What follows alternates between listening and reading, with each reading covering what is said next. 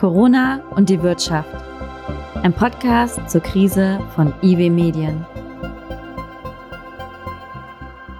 Liebe Zuhörerinnen, liebe Zuhörer, herzlich willkommen bei einer neuen Folge von Corona und die Wirtschaft, ein Podcast zur Krise.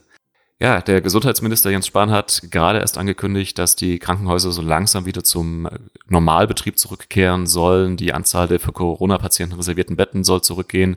Wir sehen in den Nachrichten Beiträge aus Corona-Ambulanzen, wo die Leute sich jetzt nicht gerade tot treten. Man könnte fast so den Eindruck haben, das Gesundheitssystem hat die große Bewährungsprobe in Corona-Zeiten überstanden.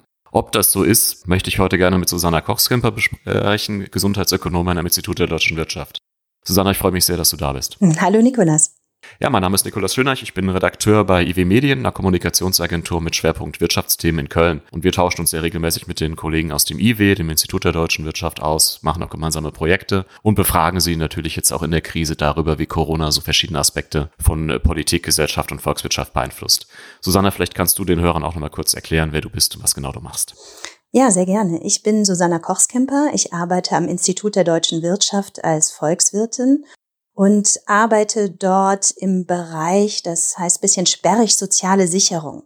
Da geht es um Themen zur Pflegeversicherung, zur Krankenversicherung, auch manchmal zur Rentenversicherung und zu allem, was da so außenrum dazugehört. Also natürlich ist Krankenversicherung nicht ohne das Gesundheitssystem allgemein denkbar und deswegen gucke ich mir das auch immer mal wieder an.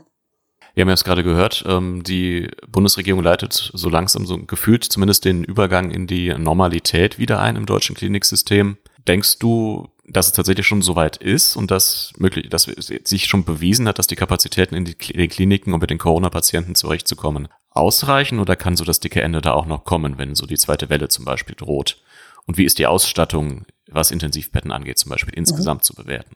Also zunächst mal muss man sagen, dass Deutschland, was die Betten angeht, auch die Intensivbetten im europäischen Vergleich sehr gut ausgestattet ist. Eigentlich haben wir in den letzten Jahren sogar immer von Überkapazitäten gesprochen. Also gerade in diesem Akutbettenbereich. Akutbetten meint alles, was man nutzen kann, um Patienten zu behandeln. Intensivbetten ist dann nochmal die Abgrenzung. Das sind tatsächlich die technisch hoch ausgestatteten Betten, die eben für die intensivmedizinische Betreuung da sind. So, und beides ist in Deutschland ausreichend, würde ich sagen, vorhanden. Wie gesagt, in der Vergangenheit haben wir sogar oftmals darüber gesprochen, ob wir hier nicht sogar zu viele Kapazitäten haben. Deswegen ist die Ausgangslage schon mal nicht schlecht. Jetzt müssen wir uns dann vielleicht auch nochmal das Personal angucken. Hier ist es eher so, dass Deutschland da im Mittelfeld rangiert, was Ärzte angeht, was Krankenpfleger angeht. Trotzdem kann man hier jetzt nicht von einem absoluten Personalnotstand im Vergleich, wie gesagt, auch zu anderen Ländern sprechen.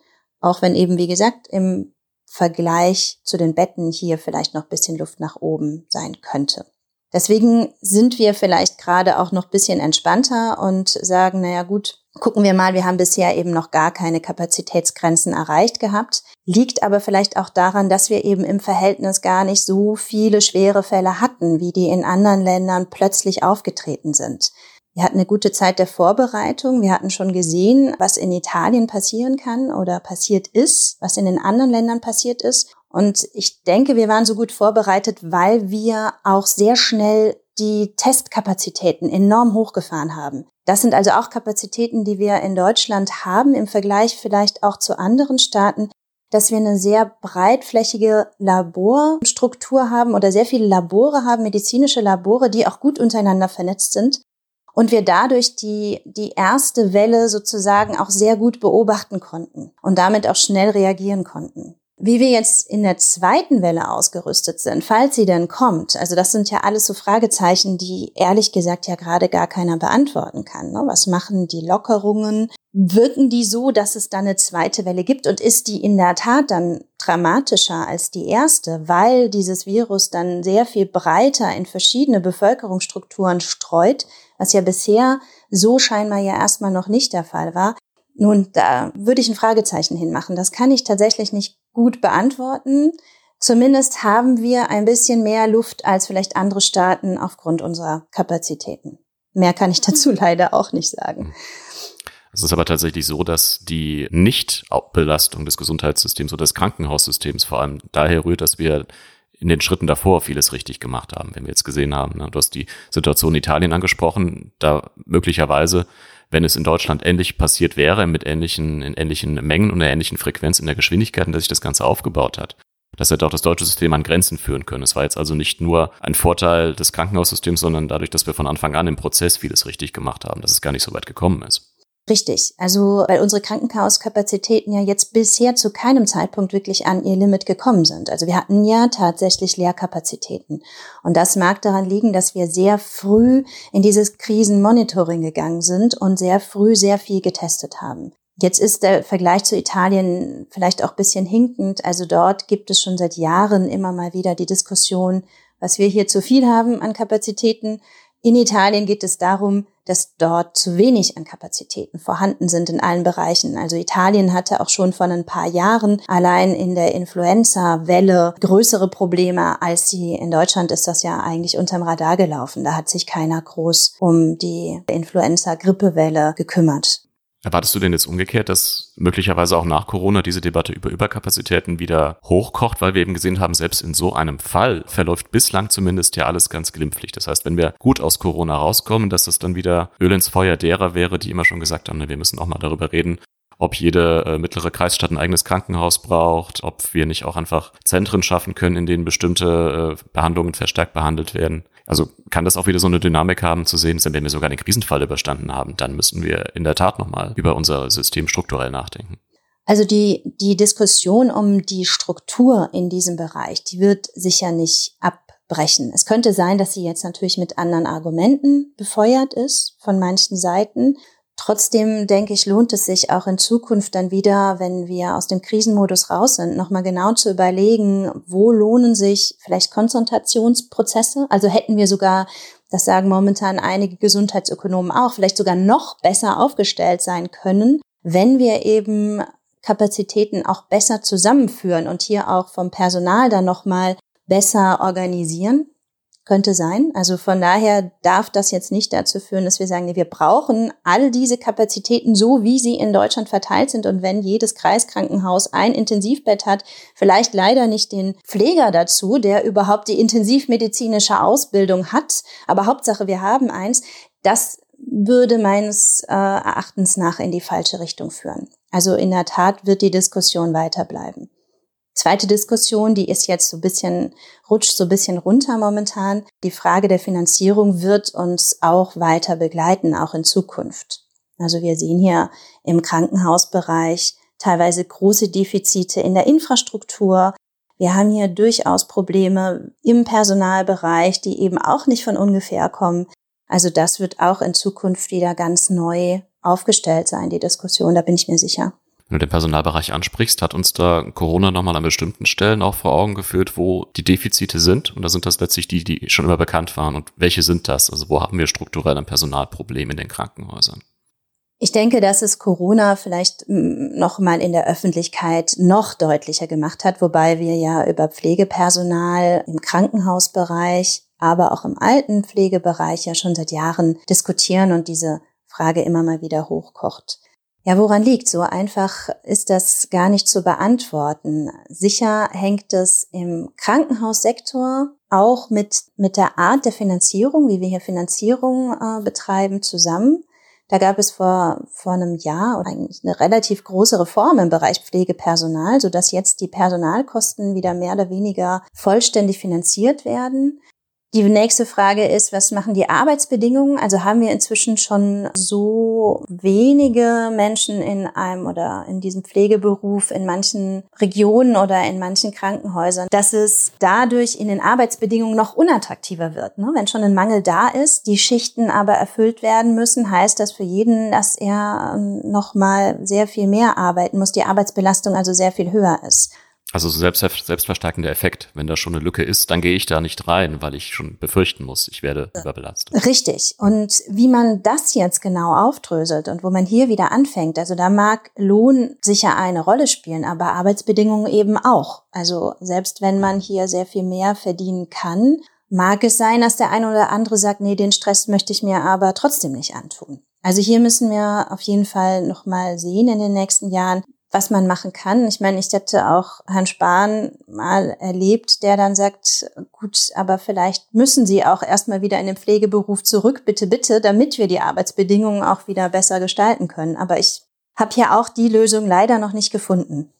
Das ist ja in der Tat ein Teufelskreis. Also wenn ich dann sehe, na natürlich könnten wir, könnte man an den Löhnen drehen, um den Beruf attraktiver zu machen. Dann kommt aber dieser Arbeitsmarkteffekt hinzu, den du angesprochen hast. Es gibt einfach zu wenige Menschen, wenn, wenn die dann möglicherweise schon von den strukturellen Bedingungen abgeschreckt werden, kommen die vielleicht auch mit mehr Geld nicht zurück. Also ich versuchte auch gerade so einen, so einen Anfangspunkt zu finden bei der bei der Reform beim Thema, wie kann ich den Pflegeberuf attraktiver machen? Wo, wo siehst du da so? Gibt es so einen, einen Zugriffspunkt, wo du sagst, wenn wir, wenn wir den beeinflussen, dann kann sich das ganze System vielleicht ändern?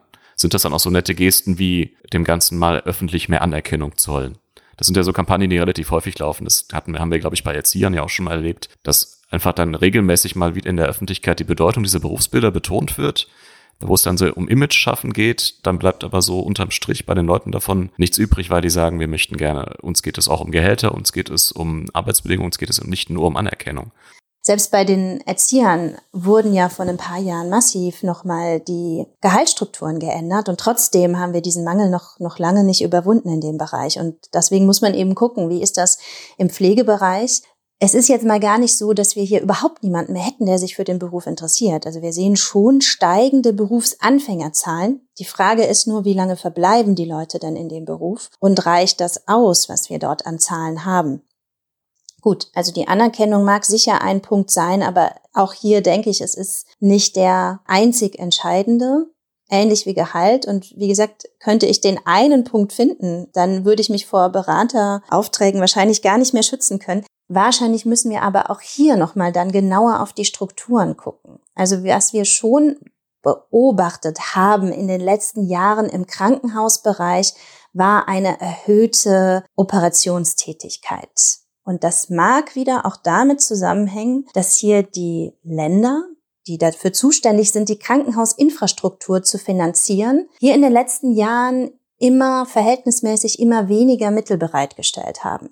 Das heißt, es könnte den Effekt gegeben haben, viele Gesundheitsökonomen sehen den zumindest, dass die Krankenhäuser ihre Operationstätigkeit ausgeweitet haben, um so die laufenden notwendigen Infrastrukturkosten zu decken. Erhöhte Infra äh, Operationstätigkeit heißt erhöhtes Patientenaufkommen, heißt sehr viel mehr Aufnahmen, sehr viel mehr Entlassungen. Die Patienten, die Liegedauer hat sich extrem verkürzt in den letzten Jahren. Ne, also wie lange Patienten im Krankenhaus bleiben, auch das trägt ja zur Arbeitsverdichtung bei und landet letztendlich wieder beim Personal, auch beim Pflegepersonal insbesondere, die diese ganze Organisation auf den Stationen stemmen müssen. Deswegen wäre eben die Frage, müssen wir hier dann, wenn wir über Personalmangel sprechen, nicht nur über Gehälter sprechen, sondern auch nochmal den ganzen großen Kontext anschauen und überlegen, ist denn unsere Art, wie wir das machen in Deutschland, ist die vielleicht nicht doch noch an der einen oder anderen Stelle verbesserungsbedürftig. Hm.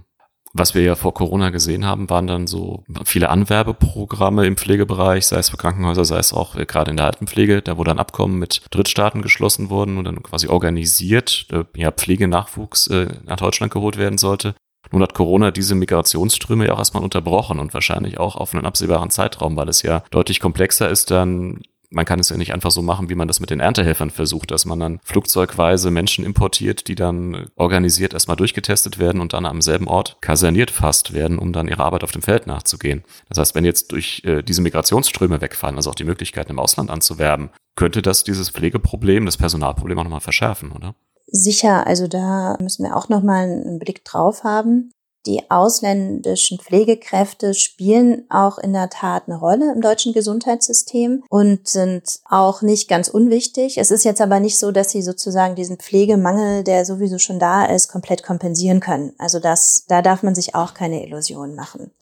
Auch was die, was die Zun Grenzen angeht, also wo wir tatsächlich schon Probleme sehen, ist in den Grenzregionen. Also die Grenzen Deutschland, Tschechien, die Grenze Deutschland, Polen. Hier gibt es regen Austausch, gerade auch in dem Bereich Krankenhaus, Medizin, dass auch viele Grenzpendler in Deutschland im Pflegesystem arbeiten und für die ist jetzt eben auch die Grenze dicht. Ne? Also das, das ist sicher auch ein Problem, das bei zunehmend zu Grenzen auf jeden Fall angegangen werden müsste oder wo man hier ganz gut überlegen muss, wie man das schnell löst, dass man äh, auch die hier für Pflegepersonal, für medizinisches Personal, auch im Ärztebereich ist das so, die die Grenzen vielleicht doch wieder öffnen kann oder teilöffnen kann.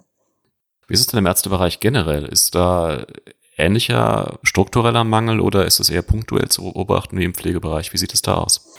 Gut, also im Ärztebereich sind wir auch eher Mittelfeld unterwegs, im Interna wenn man sich internationale Vergleichsstudien ansieht. Also die Schweiz beispielsweise ist vielleicht nicht überraschend, aber die Schweiz hat eine höhere Arzt-Krankenhausarztdichte als Deutschland beispielsweise. Und sicher auch hier ist dann die Frage, wie sieht es aus mit Krankenhaustätigkeit in Deutschland in normalen Zeiten, also jetzt nach Corona dann hoffentlich irgendwann mal. Wie ist die Arbeitsbelastung und Gut, Gehälter ist schwierig. Also bei den Ärzten haben wir schon in den letzten Jahren immer wieder Gehaltssteigerungen beobachtet. Jeder Arzt wird vielleicht sagen, er verdient immer noch zu wenig für den Arbeitsaufwand, den er hat. Ähm, da müsste man halt auch noch mal gucken. Aber da ist es vielleicht nicht ganz so dramatisch wie im Pflegebereich tatsächlich. Aber letztlich leiden Ärzte hier im Krankenhäusern zumindest ja unter denselben strukturellen Problemen, die du vorhin angesprochen hast. Möglicherweise auch mit einer erhöhten Operationstätigkeit, die dann möglicherweise mit der zurückgehenden öffentlichen Finanzierung zusammenhängt. Also haben die ja sozusagen ähnlich schwierige Arbeitsbedingungen wie das Pflegepersonal. Richtig. Also deswegen, es wird sicher auch einen Grund haben, dass junge Mediziner, die beispielsweise dann in der Schweiz arbeiten, dort von den Arbeitsbedingungen schwärmen. Und deswegen meine ich also, das Problem im deutschen Krankenhausbereich liegt sicher nicht nur in den Gehältern, sondern ist eben ein sehr viel tiefergehendes strukturelles Problem. Kannst du das mal erläutern, was die Schweiz konkret anders macht, was sie dann eben zu einem attraktiveren Arbeitsort für Ärzte zum Beispiel macht? Hast du da Beispiele? Die sind jetzt momentan natürlich eher anekdotischer Evidenz leider. Also ich habe mich noch nie ganz intensiv mit dieser Frage befasst. Also zum einen sehen wir in den Daten, sie haben eine höhere Personalausstattung, sowohl bei den Ärzten als auch im Pflegebereich. Das ist deutlich. Sie haben weniger hohe Fallzahlen. Also scheint eben genau dieses, dieses strukturelle Problem der Arbeitsdichte und Arbeitsbelastung in der Schweiz besser gelöst zu sein. Und gut, wie das ähm, mit dem Gehalt aussieht im Vergleich zu deutschen Ärzten, angeblich sei das auch sehr viel höher. Nun ist die Frage, jetzt müsste man sich nochmal anschauen, wie das tatsächlich zum gegebenen Preisniveau, ob da tatsächlich die Unterschiede so enorm sind. Und wahrscheinlich die Lebenshaltungskosten in der Schweiz ja auch genau, etwas das meinte ich damit. höher sind. Genau. genau ja. Du hattest vorhin schon ähm, diesen, ich nenne es das mal den vorklinischen Bereich angesprochen, den wir jetzt auch in der Corona-Pandemie sehr stark aktiviert haben. Das sind so Laborkapazitäten und sowas. Wie funktioniert es da grundsätzlich oder wie läuft es da grundsätzlich in Deutschland? Man hat jetzt gesehen, also ich habe gerade die Woche die Nachrichten gelesen, dass jetzt, jetzt wo alle Labore erstmal darauf ausgerichtet gewesen wären, äh, Corona-Tests durchzuführen, kämen gar nicht mehr ausreichend Tests rein. Das heißt, die Kapazitäten sind da, die Auslastung ist aber nicht da. Heißt für mich erstmal so grundsätzlich, wir haben genug Labore, die das leisten können, was wir auch in einer Pandemiesituation bräuchten. Also zum gegenwärtigen Zeitpunkt sicher. Und wir haben ja auch gesehen, wie schnell wir die Testungen hochfahren konnten. Also da sind die Kapazitäten gut aufgestellt. Jetzt muss man natürlich noch mal ein bisschen unterscheiden zu die Tests, die momentan auch dann durchgeführt werden. Also welcher die, die Ärzte, dafür brauche ich ja wieder medizinisches Personal, dass das überhaupt in der Lage ist, richtig zu testen. Und dann der Frage eben, reichen die Laborkapazitäten aus? Also ersteres ist jetzt vielleicht gerade noch so, so ein bisschen knapp. Ne? Also die Frage wird, äh, wie, wie weit ist es überhaupt möglich, Personal für die Testungen zu haben? Zweitens muss man aber auch überlegen, also obwohl wir jetzt im Laborbereich gut aufgestellt sind, bisher zumindest ist das, was, was ich höre aus dem Bereich, dass es trotzdem illusorisch sei, dass wir flächendeckend breit testen könnten. Also dass jetzt jeder, du und ich, wenn wir überlegen, ach, ich möchte jetzt gerne mal wissen, habe ich schon Antikörper oder nicht, äh, dass wir dann sagen, so, und jetzt möchte ich das mal in Ruhe testen lassen. Also das ist meines Wissens nach trotzdem nicht möglich, auch wenn wir hier hohe Kapazitäten schon haben. Hm wir haben jetzt die ganze Zeit so über das Pandemie-Management gesprochen, wenn, ne, wo Corona erstmal da ist. Wenn wir mal so auf diesen Bereich äh, Prävention, Pandemie-Vorsorge auch gucken, also da geht es ja dann vor allem auch um medizinische Ausstattung, auch mit so ganz grundlegenden Dingen wie Masken. Wir haben ja jetzt in sämtlichen Bundesländern eine Maskenpflicht äh, im Teilen des öffentlichen Lebens, im Nahverkehr, beim Einkaufen, da überall, wo Menschenmengen groß aufeinander sind. Zugleich ist es jetzt eher so, dass Menschen aufgerufen werden, sich erstmal zu behelfen, ne? sich einen Mund-Nasenschutz irgendwo selbst zu nähen, zu stricken, wie auch immer, was dann jeweils helfen kann. Wäre es da nicht sinnvoll gewesen und auch wichtig gewesen, wenn die Bundesregierung frühzeitiger so eine Art eine strukturierte Pandemievorsorge, so eine Art Notreserve aufgebaut hätte, nun kann man im Nachhinein immer sagen, im Nachhinein sind wir immer schlauer. Aber was wäre da deiner Ansicht nach notwendig, um auf künftige Pandemien ja so auf einer übergeordneten Ebene gerüstet zu sein? Was müsste man vielleicht so als strategische Reserve aufbauen? Und wie beurteilst du das aktuelle Vorgehen der Bundesregierung beim Thema Masken, vielleicht auch weitere Schutzkleidung? Gut, also da bin ich tatsächlich so ein bisschen überfragt, weil das ja eben in der Tat eine Abwägungssache ist. Ne? Also wie, für wie wahrscheinlich halte ich so Pandemien? Wie gut muss ich dann vorbereitet sein? Wie viel Schutzkleidung, wie viel Masken muss ich vorhalten und sollte ich auch immer mal wieder erneuern? Ne? Und wir sprechen hier jetzt erstmal über den medizinischen Bereich, also über diejenigen, die auch in den Krankenhäusern arbeiten, in den Pflegeheimen arbeiten, die brauchen ja zunächst mal die komplette Ausrüstung. Da hatten wir ja jetzt das Problem der Lieferketten, die plötzlich abgebrochen sind. Also hier ist, wie gesagt, die Frage, wie, wie stark muss ich vorsorgen? Ich denke, du und ich, wir erinnern uns nicht mehr, aber wenn man mal bei den Eltern nachfragt, dann war das ja so eine sehr äh, große Prägung in der Zeit des Kalten Krieges. Da hat man ja unglaubliche Reserven in allem Möglichen aufgebaut. Also jetzt nicht nur im Bereich Medizin, sondern auch Nahrungsmittel, die jetzt eben in den letzten Jahren vielleicht dann, da wurde diese Vorratshaltung nicht mehr, war nicht mehr so en vogue. Wie wir das jetzt machen in Zukunft, ähm, muss sicher im politischen Raum diskutiert werden. Also da kann man als Ökonom nicht sagen, X ist die richtige Zahl, so viel brauchen wir auf jeden Fall als Reserve, plus minus zehn Prozent. Also das ist, das ist ziemlich schwierig.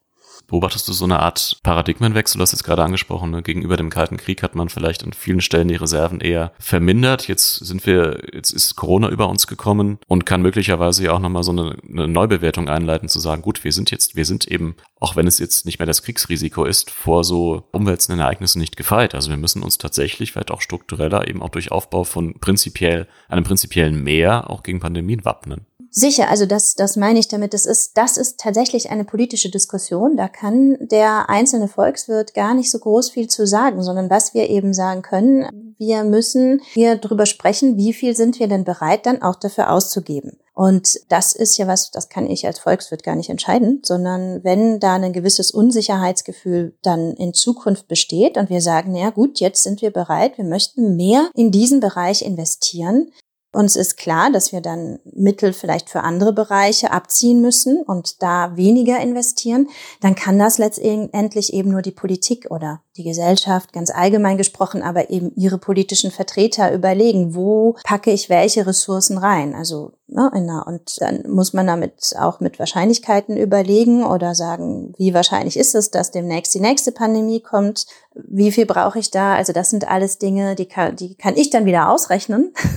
Aber ob und was das dann kosten würde, kann ich dann irgendwann vielleicht auch ausrechnen. Ne? Aber ich kann damit nicht sagen, so und deswegen sollten wir es ausgeben oder nein, deswegen sollten wir es nicht machen. Das ist dann tatsächlich die Politik.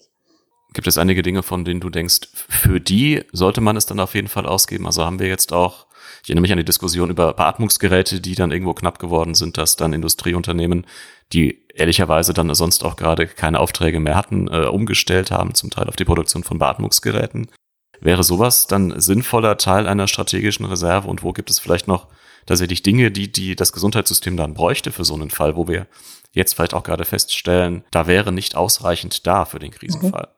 Also wie gesagt, in dem Bereich scheinen wir bisher ganz gut aufgestellt zu sein. Also auch wenn man sich die Beatmungstechniken anschaut, sicher, also irgendwann kommt man, fürchte ich, zu dem Punkt, überlegen zu müssen. Ne? Also halte ich für jeden äh, Einzelnen in der Bevölkerung sicherheitshalber mal ein Beatmungsgerät bereit, für den Fall, dass er es irgendwann mal brauchen könnte? Oder wie viel brauche ich denn da? Oder wie viel möchte ich denn bereithalten? Auch das ist eine unglaublich schwierige Frage, die man auch als, hier nochmal, ne, als Volkswirt gar nicht wirklich beantworten kann, sondern hier kann man nur sagen, denkt dran, alles, was ihr dort investiert, könnt ihr nicht mehr woanders ausgeben. Aber das heißt deswegen nicht, wir sollten es nicht machen, ne? sondern das ist dann tatsächlich einfach die gesellschaftliche Entscheidung. Also für jeden Bürger ein Krankenhausbett mit Beatmungskapazität bereitzuhalten, wird irre teuer. Also das kann ich einfach so aus dem Handgelenk raus sagen. Und ähm, dann ist eben die Frage, wo bis zu welchem Punkt machen wir Abstriche und wo überlegen wir, was brauchen wir denn, was möchten wir vorhalten, wo müssen wir dann das Risiko eingehen, dass im Bedarfsfall vielleicht nicht genügend da ist. Das ist ziemlich schwierig. Wir reden ja, was die Volkswirtschaft an sich angeht, jetzt über so ein Wiederanfahren der Wirtschaft, ein schrittweises wo müssen wir zuerst was tun, damit wir wieder aus der großen Depression rauskommen? Wenn du aufs Gesundheitssystem guckst, was wären da die nächsten Schritte jetzt, nachdem wir am Anfang gesagt hatten, ne, Herr Spahn leitet langsam wieder den Übergang in die Normalität an. Es sollen jetzt auch wieder Nicht-Corona-Patienten mit wichtigen Operationen anstehen, in die Krankenhäuser kommen. Was wird danach passieren müssen, damit wir auch da wieder auf einen, ja, vielleicht nicht auf einen normalen Modus, sondern so auf einen vorsichtigen normalen Modus zurückkommen, in dem wir aber auch für weitere Corona-Entwicklungen gewappnet wären?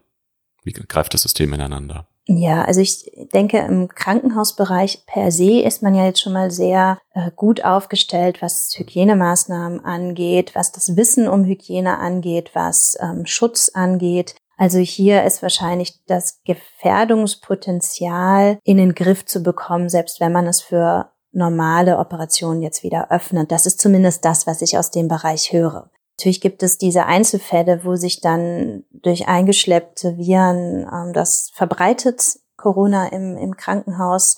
Aber ich denke, wie gesagt, mit, dass das doch ganz gut in den Griff zu bekommen wäre.